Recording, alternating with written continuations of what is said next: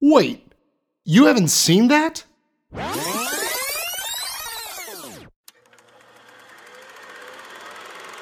Past, potential, picks.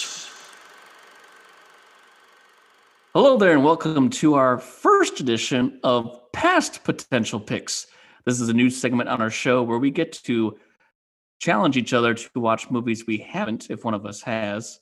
And if you remember our special guest, Ron Roxtar, who we had on our Aliens episode in season one, he brought up the fact that I had never seen any of the Christopher Reeve Superman films and that I really should check out all four to watch them to complete my Superman, you know, collection of films and comic book heroes. You know, this is such an iconic uh, figure for DC Comics.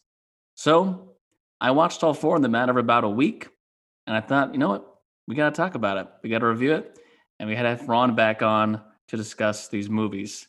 So uh, welcome, Ron. We're glad to have you back here on the Potential Podcast. Yes, welcome How back, sir. back, guys.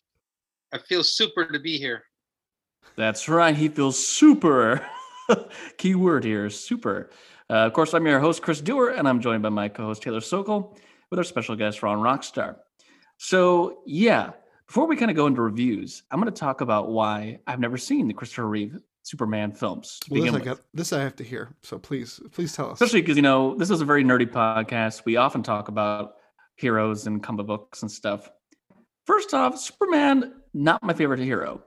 That kind of goes with the territory. Batman, I'm definitely more of a Batman fan, so I've seen all of those much more.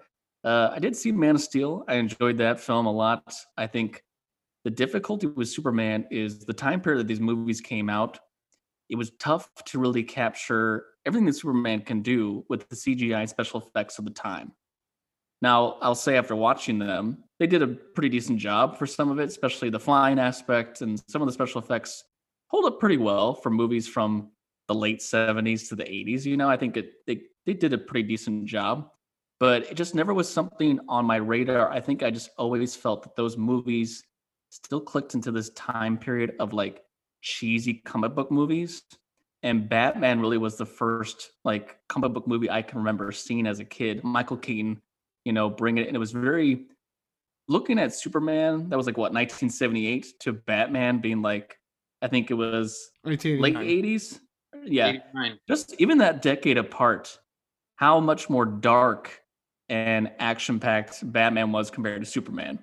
So Mm. there's something about I just and we never had them in the house. I never really saw them on TV.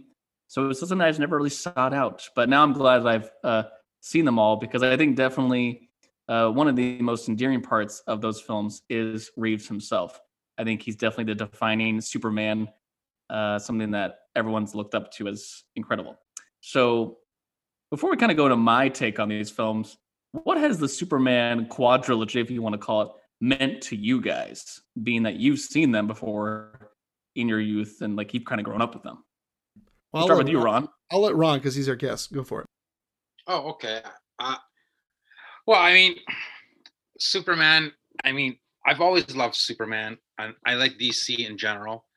Um, I think I think seeing Superman really young, it was such an inspiring moment to finally see like because if you think about it, before Superman, there was no real big budget superhero film.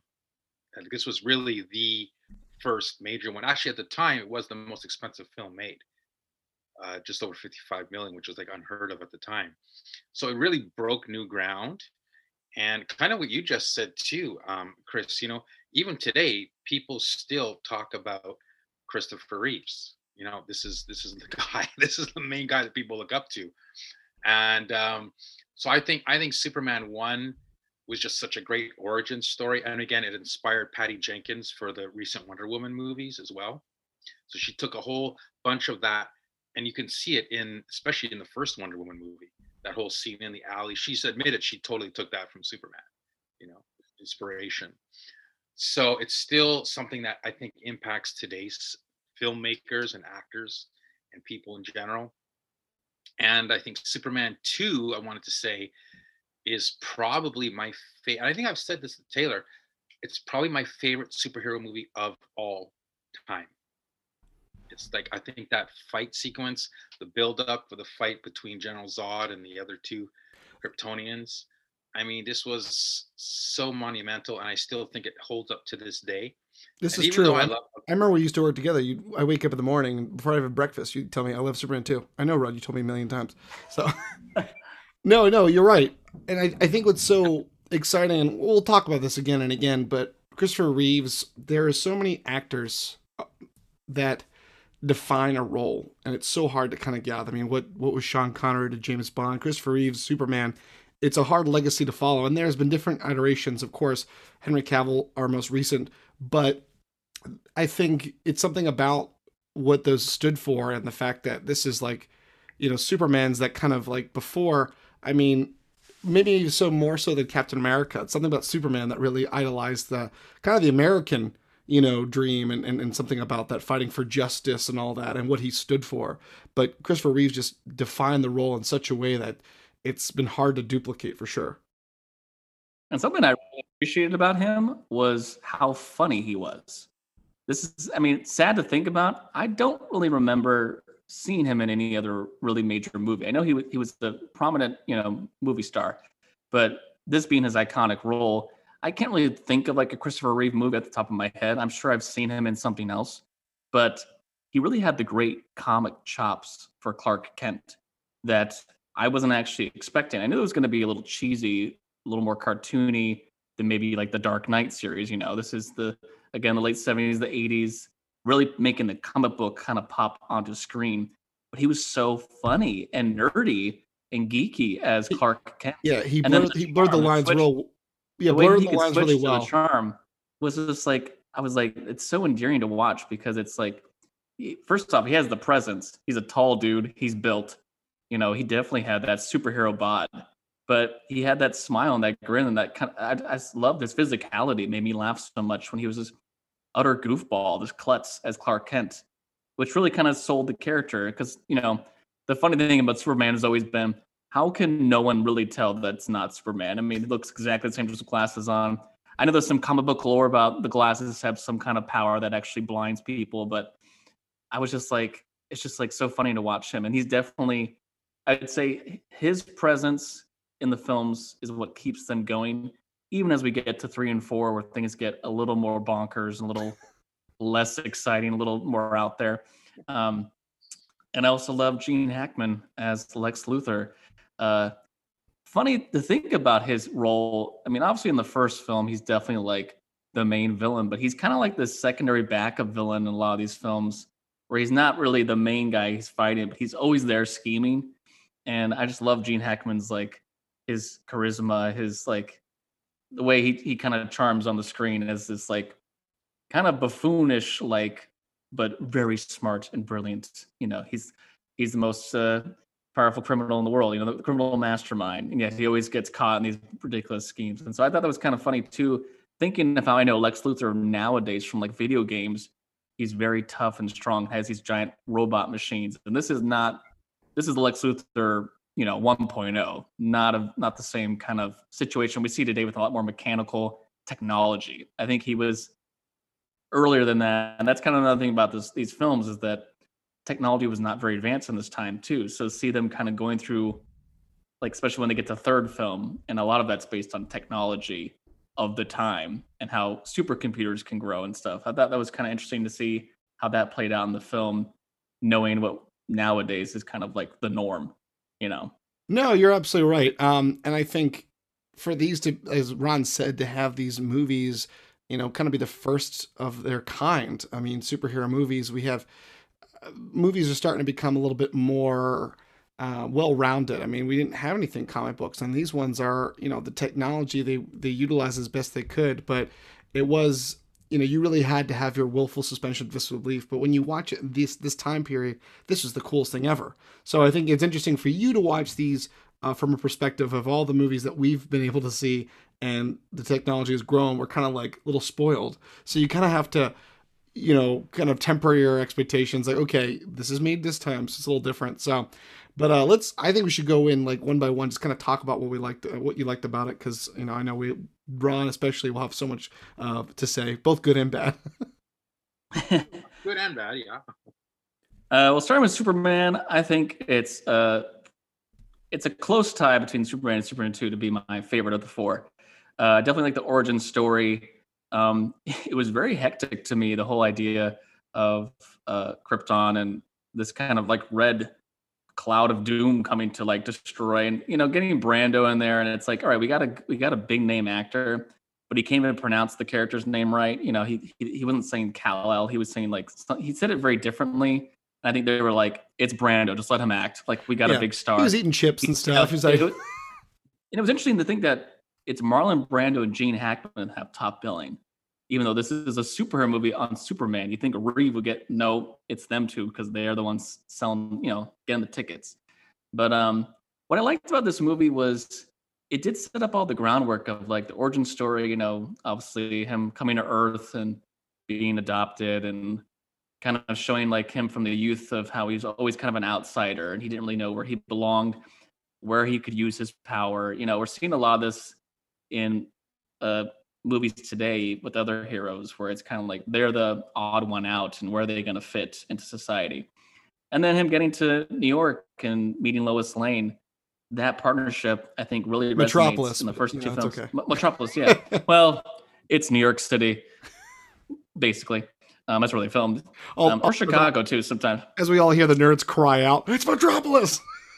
See, I know Gotham. Metropolis is. I only see that in video games, but no, I, I I love all the action sequences. Remind me of like going to like Universal Studios and you go on like on the rides where like the effects come to life. That's what it kind of felt like. The helicopter sequence looked like a ride sequence to me. So like it had that kind of like action to it, and with Gene Hackman and his his his idiot partner in crime, I that was very funny, and like it just it was cartoony and goofy, but the flying sequences really hold up. I think. And I'm sure if it, if it was 1978 and I was a teenager going to see that movie, I would have been like, "This is the coolest thing ever." So I think Superman one definitely I think is like top notch in terms of the four, just for the um, plot. Also, it's very very interesting to think nowadays we're so used to these movies being set up as a one off, and if it works well, a sequel will be in the works.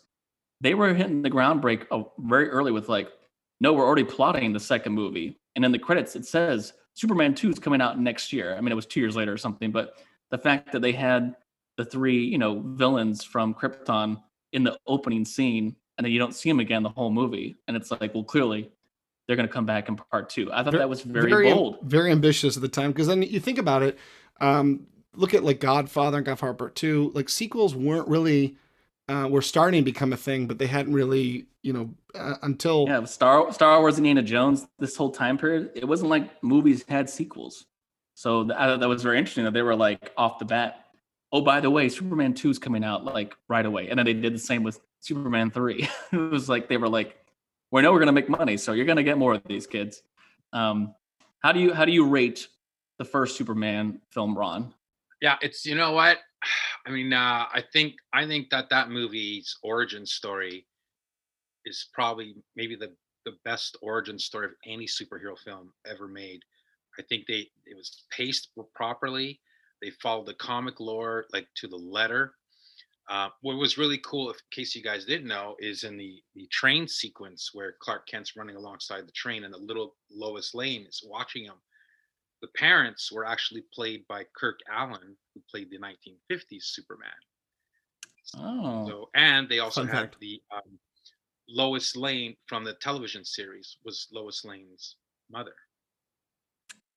So, yeah, a little fun, little fun, little fun fact. little fun fact. So, I mean, just you know, throwing in that those little lores, I, I, and then you know, like you're saying, some seeing some of those scenes uh the action scenes i think they kind of stood up i think that whole part him catching the helicopter was so heroic him coming out there and he's looking at the phone booth looks it up looks it down you know again throwing in that lore so uh, donner richard donner and the writers and everybody uh they they did i think it was the absolute perfect origin story i don't think i've seen a better origin story of any superhero since then i mean i think the dark knight was very well done as well. I think that's another one that they paced it really great. Captain America was another great origin story film, but I still think that the Superman one it, it holds up. I mean, even on Rotten Tomatoes, I think it's got like a 94% rating. It's insane for a superhero film. To see It's that, pretty high, yeah. it's pretty Yeah, high pretty strong. pretty strong. And you know, Gene Hackman, I thought Gene Hackman was fantastic. I thought he was a great Lex Luthor. Um, you know, as you're saying, uh, Otis, Otis was the Otis, yes, cracked me up. and, and a great thing too about um, Miss Tessmacher. And I don't know if you guys know this, but now they have Miss Tessmacher on Supergirl. Yeah, she's on Supergirl. And what's really cool is in the first episode that she appeared in, like the new actress playing Miss Tessmacher, it was actually Calista Flockhart that she calls her Miss Tessmacher.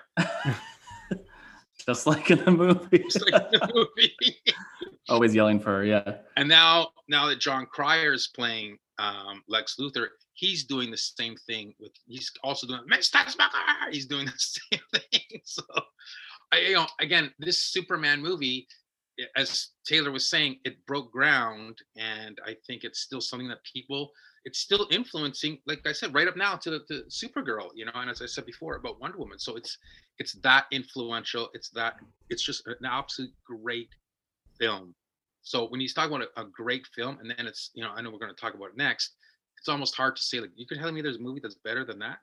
Yeah, there actually is a movie that's better than that, and it's Superman. Well, it almost feels like one and two kind of connect as like one long film, the way that the plot really plays out. And then definitely watching one and two, I saw how they kind of how that greatly influenced the main plot of Man of Steel. It was essentially the origin story into fighting Zod and his goons. You know, it was like they kind of melded one and two into one, you know, film. And I was actually telling Taylor this as I was watching through the films the thing that sh- that I think why two works the best of the four is if I'm going to see a comic book movie, I'm expecting fighting at some point, and in all these films, only really the second movie, and then obviously the fourth film with what's his face with the the, the electricity, whatever, uh, Nuclear Sun Man. Whatever the hell he was called, Nuclear Man Yeah. it's like I, I was expecting more fighting for Superman in these films, and he really is more doing hero work, but he's not really fighting people. So two is really exciting because it's he's actually like physically fighting these guys. Well, and of course we have we, we've got some uh, worthy opponents, adversaries that are going to match up to uh, what he's capable of. So Mhm. you know, so okay, right off the bat, you know, he's you have an uber powerful superhero that no one really can. He only has one weakness, and now what are we going to do with the second one? Let's up the ante with uh, three people who have uh, just as much power as he does. That scene of them uh, in in part two when they they're they're on the moon and they're like sneaking up on like the astronauts. That was pretty creepy. I thought. I mean, obviously it's like you know you could tell it's in a studio and like they're flying with wires and stuff, but just them like kind of floating to like attack these guys, I thought was very creepy. I was like, you know, they're not going to be as exciting looking as my first take being Man of Steel with all the CGI and you know really over the top action. I mean, like comparing Superman 2 to Man of Steel is like it's just like let's take it and like turn it up thousand notches with so much destruction and CGI. But there was these little moments where like these characters are really eerie and the fact that they they don't really get super angry. Like I like how Terence Stamp's character is never really, you know, his Zod is not really like crazy angry. He's very calm about everything. It's such a such a a worthy opponent for me, you know? Yeah, such a commanding Yeah. presence, and I think that's what Terence Stamp just one of his best roles. Uh, he, he's done so many roles over the years, continuing to act today. Um, but that's why when we talked about it a while back, our comic book, I had to give credit to Terence Stamp because that Zod is just it's so great because like he's so powerful, but he doesn't really need to be. He just commands he commands presence. He is the general. He's you know he leads um, by fear and intimidation. It's just so great. It's just like he's not phased by anything. Where is the Superman? Where, where can I find him? It's like no, and it's a, just such a. It's just like, are, you okay? He's like, yes, I'm fine. Are you upset? No, I'm wonderful. Well, I think I think too another thing too about Superman 2 since I since now we're talking about Superman 2. I don't know if you guys ever thought about this. That movie, we're talking about influences, the first Superman film. Even Superman 2 is so influential. uh, if you look at Spider-Man, I think it was Spider-Man 2, the one with Tobey Maguire, where he loses his powers, hmm right, and gains them back. And now Wonder Woman 1984, again talking about Patty Jenkins being inspired. When you look at the Wonder Woman, she gives she gives up her powers, right? She's losing her powers, falling, you know, for love. And then of course the villain is, you know, becoming as strong as her. Like you could see Patty Jenkins was literally like re-looking at Superman 2. You know, that's that's in a lot. That's in a lot of comic book movies or like you where it's like you know give up your power for love, or they they you know Well, the, the whole question, like, you know, what is, you know, I'm, I have, you know, do, is this my life? Is Superman my life? Like, you know, there's more to me. There's that duality where, you know, Clark Kent is this kind of, it is at times more of just alter ego just when he's not Supermaning, but it's like, am I more Clark Kent or am I more Superman? And it's that whole duality, of course, from the beginning in all the movies where, you know, his father, his adoptive father to his, his birth father, who he never knew. So there is that whole, you know, fighting of like, uh, you know, I have all these capabilities. I should use the abilities, but also I, I want to be selfish. I want to have, I want to fall in love. I want to just live a normal life because that's just what he was, he was raised to do. It's, it's a classic nature versus nurture. And these, and especially these first yeah just just because I landed here on this planet, do I have to be the savior of this planet? Just because on this planet I am considered a god with all these powers based off you know his uh his build from his planet. So uh that did to make for you know it makes for I like when he's like weak. Uh I thought that was okay when it comes to like cheesy moments in these movies, no matter how good or bad they are. Him like going in that like little chamber and it like turning red, and then he's like weak and all. I was like, I was like, so this isn't like again these powers that I I haven't really read any of the comics. I don't really know the lore, so I was like, okay, that's a thing. The one that really got me, I texted Taylor immediately when I saw it. I just thought this is one of those cases where CGI really would would come in handy. In the big climatic fight scene at the you know uh, Fortress of Solitude, when he like ripped off the S on his chest and threw it at the bigger guy, and then it basically became like wrapping paper and wrapped the guy up. I was like, what the heck was that? That's not one of his powers. I mean, like, I was like, I know Superman's powers pretty to the T. Like, I know what he can do. I've never seen that before. I was like, that was one of those cheesy movie moments. Like, we need something to happen here. Did it come out for Christmas? Maybe it came out Christmas like rapping. I don't know. That, that I thought that was just a funny random power of like, take this, and it was like, oh, okay, he's got wrapping power. Stamp of approval. I looked at it more like almost like a Batman, a Batman utility belt thing, you know, more than a power. Yeah, I mean, I think that was definitely the, the gadget. vibe they were going for. the. Yeah, I go think go I- S gadget. I wanted to say too, uh, you know, to Chris, because I've been listening to what you've been saying about Man of Steel, and it's funny too. I just want to quickly say something about Man of Steel. I, I, I don't like Man of Steel. I've I've watched it a couple of times, and I said I was really the last time I watched. I said I'm going to rewatch this. I'm really going to give it my full, like I want to like this movie, right? And I, I watched so again on the you know several rewatches, but I think the problem it's so funny because what you're saying about what you like about what I don't like about it is that the battle sequence in in Man of Steel, it was just a total, you know, CGI overload of smashing through buildings after building after building, punching after punching after punching, and I was like, I'm kind of I was getting bored actually. I was like, there's no originality in this fight. It's a little bit of overload where, and like you said, it's a little, it's much a, overload. you know, Chris is like, oh, more action. And it's, it's Yeah, like, they here's- put Well, that, that's the problem. Is yeah, I wanted more action, which is why like having seen Man of Steel before seeing before seeing these movies. Of course, these movies are going to greatly bore me if what I'm looking for is intense action. That's why Zack Snyder took his his vision of Superman and really went overboard, thinking, all right, if these are gods amongst us fighting, there would be mass chaos and mass destruction. The thing of Henry Cavill's performance that is a bit of a flaw is because Zack Snyder, especially that time with DC, this is before Shazam, before Aquaman, they were really, really dark and broody. They weren't really fun and like having any comic element. There was no real charm to Henry's Clark Kent. None. It's very serious, and I mean the whole movie is very serious. I, I, I do It's like, like Ba- I do yeah, like Henry Batman's supposed to be the broody Cavill- one. Yeah, I do like Henry Cavill as as Superman. I mean, I think Yeah, he's great as Superman. he's a great Superman, and he, I think, and I've told you this before, Chris, and I want to say this in the podcast for anyone listening. of Hopefully. entire history of Superman, he has the best looking Superman costume of anybody, hands down.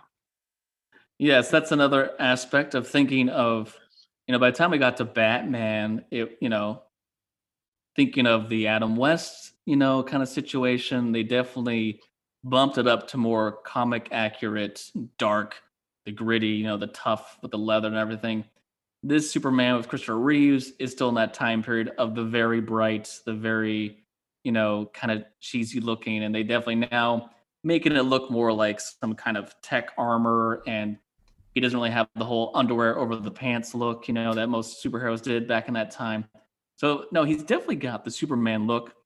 Uh, he's a great actor. I think I think he really is well deserved of another Man of Steel story. Especially, I think we should get a Man of Steel story where of what we've not had in the movies yet. Like you know, there there's so many other enemies from space he could deal with that they haven't really touched on film, but he didn't really have that charm that Christopher Reeves has that was like the kind of staple, which is why I think this movie is just there where they lack in some of the action that I'm more used to nowadays with movies. They make up for with like charm and heart. And that was, I think, something that some of the stuff that's been lacking and especially our playing movies Clark, today. and especially playing Clark Kent. I mean, he's too good looking, and he doesn't have the kind of the the dorkish, you know, even like, you know, we're not talking about that movie, but Superman Returns with Brandon Routh, he, he played a little bit more of the, you know, so it's kind of hard to to balance that out. And it's, Henry Cavill's just too good looking as Clark Kent, you know, just like Yeah, I think I think too, uh, and what another nice thing too. I, I don't know if you guys know this, but just a very quick touch for for Superman Returns is that Brandon Routh said that he he was inspired for his let's say acting in that movie. He was he was looking he's I was trying to be Christopher Reeve. He, he's doing everything. and that's that's how he was directed. You could tell that Bryan Singer was trying to be like, this is meant to be like the sequel to Superman, and the fact that you know, like he comes back, and you know that that was the whole idea.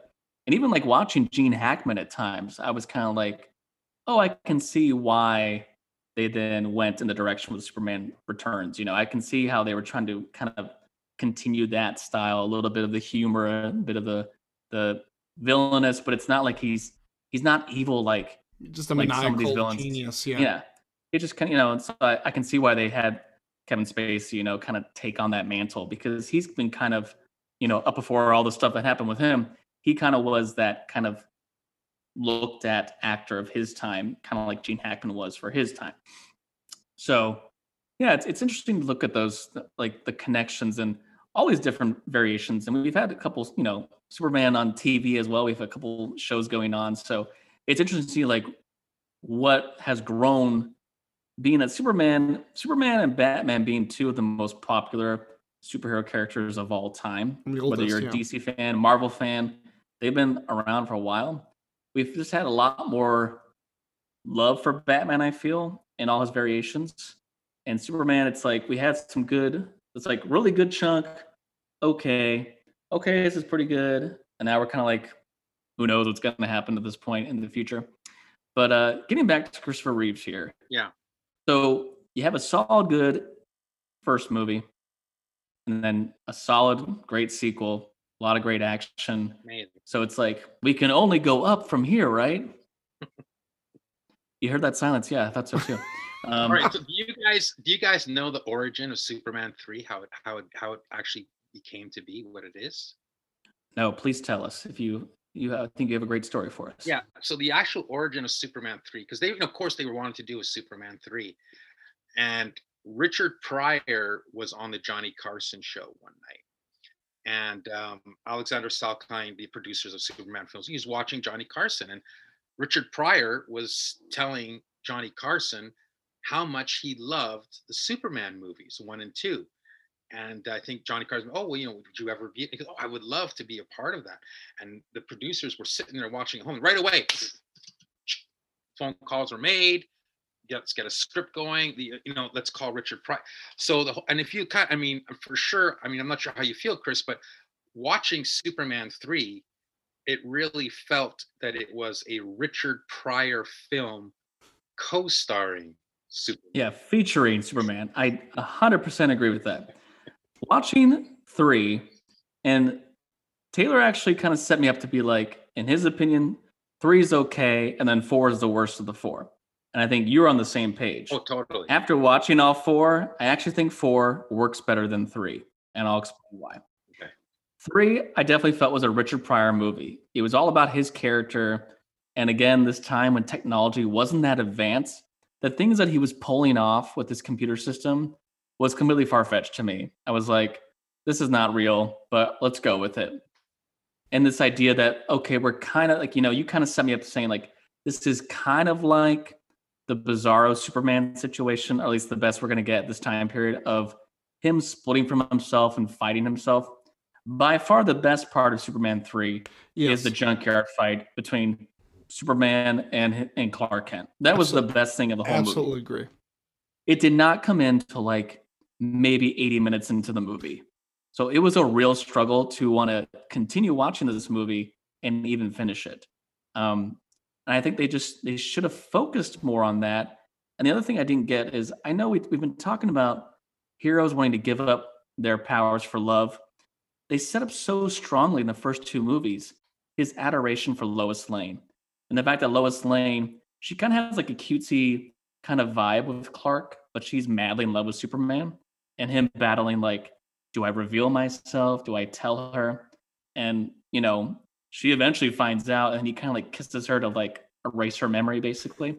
So then in the third film, I was like, why is he after this other girl from like his high school? It totally took me away from the fact I was like, why did we have the actress who played Lois Lane in this film for three minutes?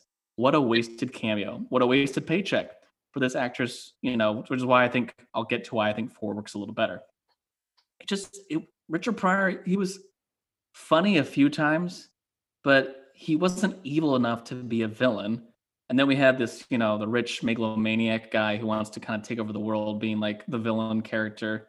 And it, just- didn't really work for me. And the bizarro part was the best part. Like him fighting himself was definitely a, a cool sequence, and I enjoyed that.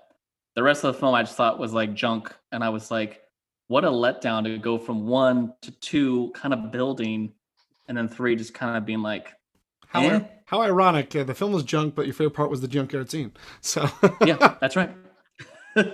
Well, here's here's a cool here's a cool point on what you're saying, Chris. You know, what you're you're totally right. I mean, first of all, I think any human being on the earth that watches Superman three is going to say the junkyard fight scene is obviously the best part.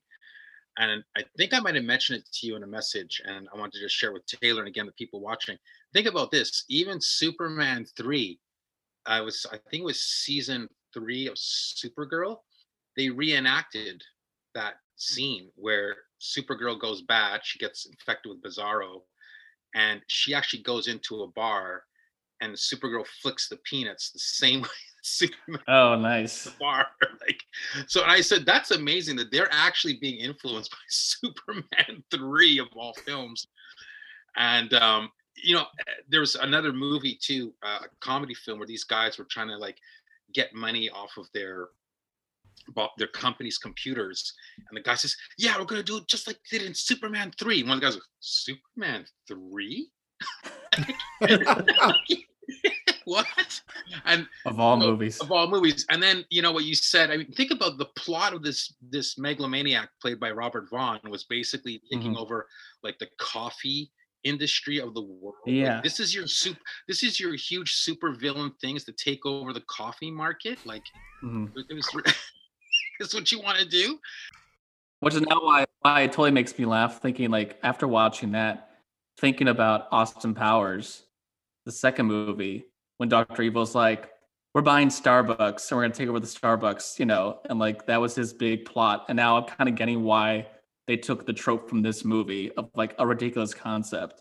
Um and the fact that like the machine that they had, like he could he could adjust the the you know Richard Pryor could adjust the satellites to like cause weather mayhem and all this stuff. I'm going, none of this makes sense. It just it just it felt like they were trying to be. I feel like "We gotta go-" basically what they had there, they had a message board um, in the break room, and like people like, here's a pen. If you have an idea for something in the movie, just write it down. The janitor, and you know, we're gonna put it in the movie. Just like a, it was, and I, I was like laughing because Chris, I'd watched these before you watched them. I was watching them again. I'm like, it's like, oh, I like that idea. It's like, well, you know, Who, who's coming up with these ideas? Like I love that part in the movie when uh, the the oil factory is like all like about to explode. and It's like on fire and everything, and then he goes over to the lake and he does his cool breath, makes a giant ice pancake, and then he lifts it in the sky and he's flying, and he just lets it go, and it like save you know. Then it take it puts the fire out. I was like, oh okay, that was kind of cool. Like that was kind of a cool power, but the best part of the movie was that fight scene fighting himself. And actually, I really applaud Reeves acting when he was kind of the the bad version. He looked almost like a different actor. The way they Yeah, did his just hair, the, the physicality in his eyes too. The the stubble. kind of five o'clock shadow, and the way he kind of just looked, he looked so different. And I was like, he looks creepy. Like he definitely, you know, I was like, if only they'd give him like a little darker suit, then maybe make it a little more scary. But um, yeah, just Here's here's another part you made, Chris, which is a great thing that uh, me and another close friend of mine, whenever we do talk about Superman three, and it's funny to say that you have conversations with a friend about Superman three on the fly, right? So whenever we talk about it, he always mentions this as one of the most, as what you're saying, Chris, most outlandish. Like you can't even believe that this is put in a movie. Okay, when when uh, Richard Pryor's character Gus, when he's starting to convert the computers like to make things go all crazy, right? And there's a guy sitting at the breakfast table with his wife, and he opens up the mail and he sees the bill, you know, is like way too high. He takes the grapefruit and he shoves it in his wife. oh yeah, shoves it in her face. But first of all, okay, so but the, all this is happening while Gus is at, at the computer this, and, and it's nighttime, and this guy's having breakfast. So how does it uh, Gus at that time? How did the postal service get this like overpaid bill? Let's say this overused bill sent to this guy's house within minutes of Gus doing this. You know, it's like it doesn't work. Like even in the worst screenwriting process, like it's such a bad uh mistake in the film, a continuity. Told you break break room writing. They just you know break room writing. That's their new style. And of course, we're we're already suspending belief of believing that there's a man that came from this distant planet that has all these powers. Yeah, exactly. Pretty much when we watch any superhero movie, if it's taking place on Earth, we kind of expect the rules of Earth to stay put unless it's dealt with, you know, by the action of these superheroes. Like, you know, everyone's going about their business normally. It's just that there happens to be a supervillain or bad guys or thugs, and there's, you know, superhero kind of cleaning up, you know, taking what the, the cops can't do, you know? So yeah, there's a lot of these moments in this movie where I was like, it just doesn't make sense. And then again, a moment where CGI in the future would have made this a lot cooler. At the end, when the lady like is kind of like transformed into a robot, I was like, how? From what technology is this machine able to like suck her into it and then all of a sudden like metal plates go on her face and I have she's to like s- now uh, I have to say, when I saw it as a kid, that freaked me out. I was just like, that just like gave me nightmares. But in a way, though, that was that maybe their very lamest attempt to try to bring Brainiac. It was a little bit of a Brainiac yes. um, moment. They're like, oh, let's just see if we can, you know. But that was like, it was kind of like, okay, now we're just gonna throwing a Terminator in here. Let's just you know, let's do that. and for the time period too, another thing they did also, and I guess uh, is promoting obviously the future game, a video game, is that scene where Superman's you know going for the missiles, and then you see them. It's like a computerized, like a computer, uh, a cartoon version of Superman was on the TV screen with the missiles, and you're just okay. So I guess they're just trying to promote an upcoming video game that they're going to do like this, like, and it didn't come off that great. You know, it looked a little bit it definitely felt like the movie was when it when it starts to be more of the corporation in the studio trying to make all the decisions instead of the artistic like let's look at the comic books and go off of that I think the be- the best none of the best parts of Superman three, which I enjoy, and it goes back, Chris, to what you said, the charm, and you too, Taylor, the charm of Christopher Reeve as an actor and as a, as the character of Clark Kent and even Superman is like the scenes in Smallville where he's with Annette O'Toole and rebonding with her, and I thought, you know, th- these are some really cool scenes. I'm really enjoying watching those two together. and you could tell like even though i was like why is he not talking about lois lane i was like there's still that part of him that wants that to settle down and not have to be the hero and just like have a wife and he kind of like you know he sees a, a, a life with her and there was a there was even a point where i was like is he about to propose to her and like like he's just gonna give up the cape and be like all right, I'm gonna be Clark Kent in Smallville for the rest of my life, and I'll be happy about it. And how cool is it? Again, we're talking about the influence, right? So then, years later, Annette O'Toole goes on to play Superman's mother in the Smallville series. So again, even though it's a film that's not that good, it's still late years later, they're still kind of having some influence and input, even even and with Smallville is such a great series. Now, getting to Superman 4, The Quest for Peace. Um, The quest for more money. because, yeah, exactly. Um, this is why I think 4, this is why I think 4 works better than 3. Yeah, please tell me. It's a shorter film. That already was a great thing. But this is why I think 4 works better than 3. It's the base formula. We're back to Clark and Lois having this romance. That was already like great. We're back to Lois Lane, which is what I want. That's cool. You got Gene Hackman back, kind of being the the villain behind the scenes, and there's an actual character that uh, Superman can fight. So, like, just from a base formula of like really, s- it's a really stupid plot, but I was like, from a base formula, it makes a lot more sense than three, which is so far fetched and over the top that I was like, this doesn't work with the technology. They don't have, you know, computers that can do all this stuff and it's not like just some mystical computer so this guy it made sense but gosh it, it, it was so annoying to me when uh, nuclear man it's gene hackman's voice so like clearly i'm like they got some like european bodybuilder that probably doesn't speak english to be like all right you're just gonna say you're just gonna say your lines and then we'll dub gene hackman into your voice um and the nails the nails bothered me so much i was like you know what the way we've we've increased these movies, kind of going out with a big kind of like somewhat similar action villain for him to fight.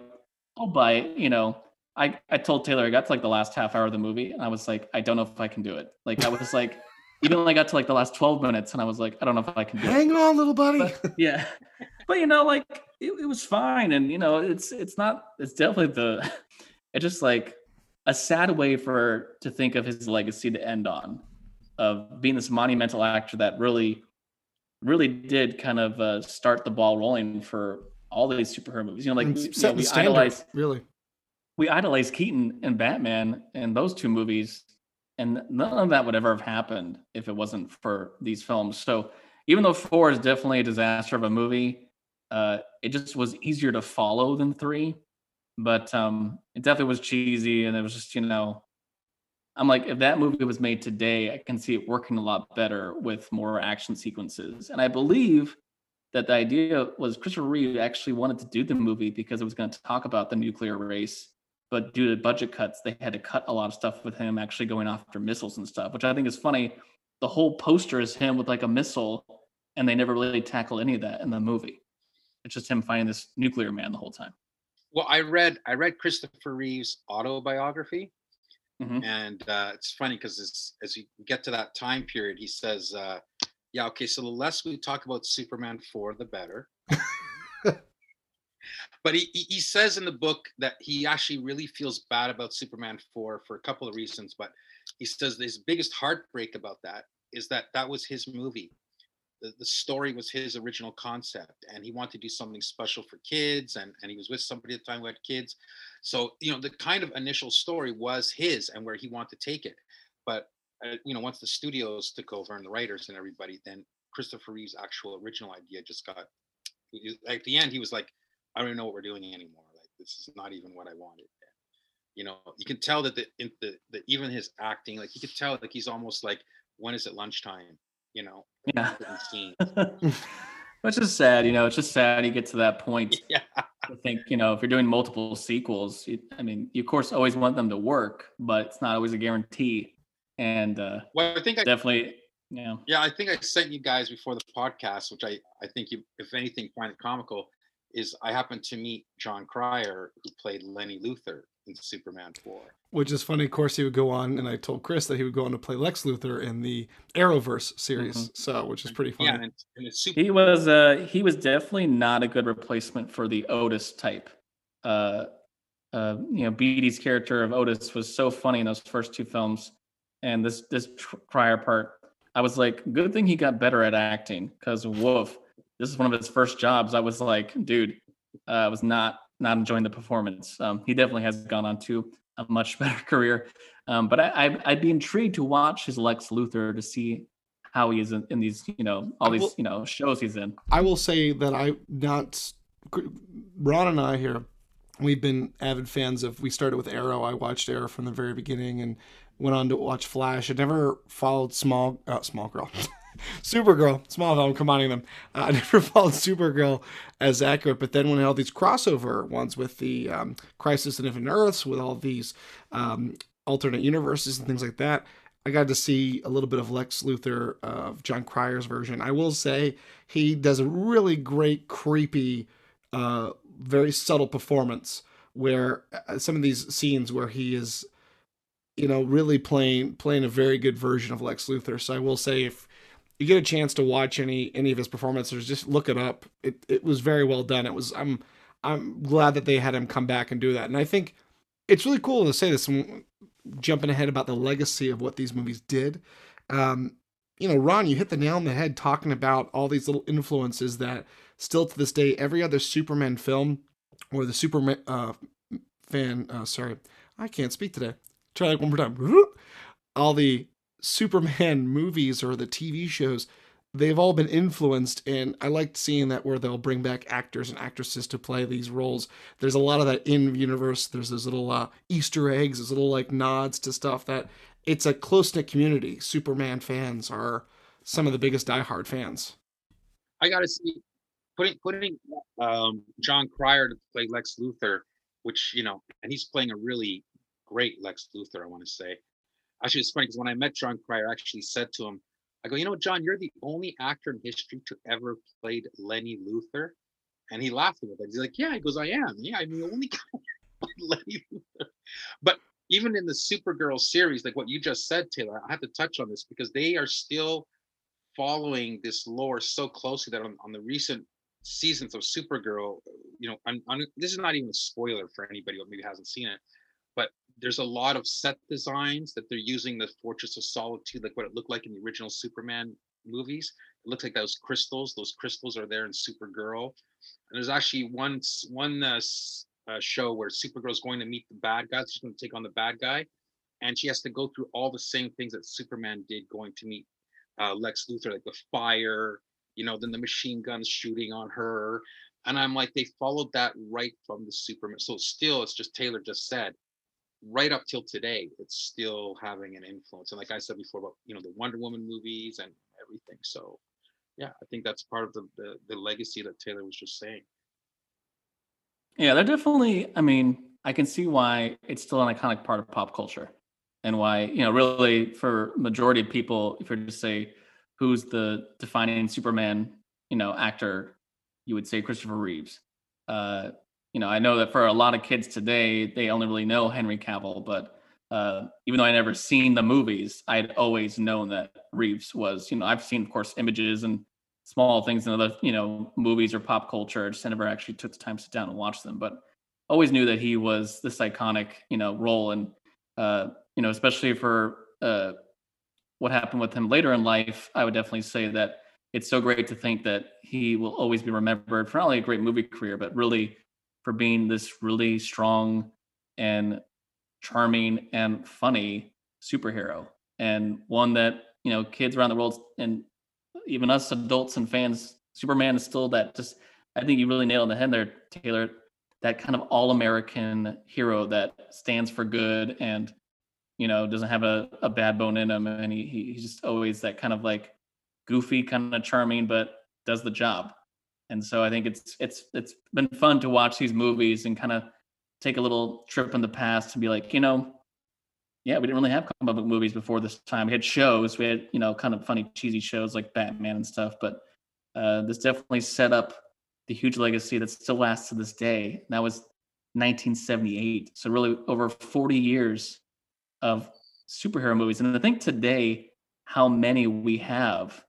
You know, you know, we had Superman for you know, and then they had Batman, and then it wasn't until like the '90s we started getting a couple more.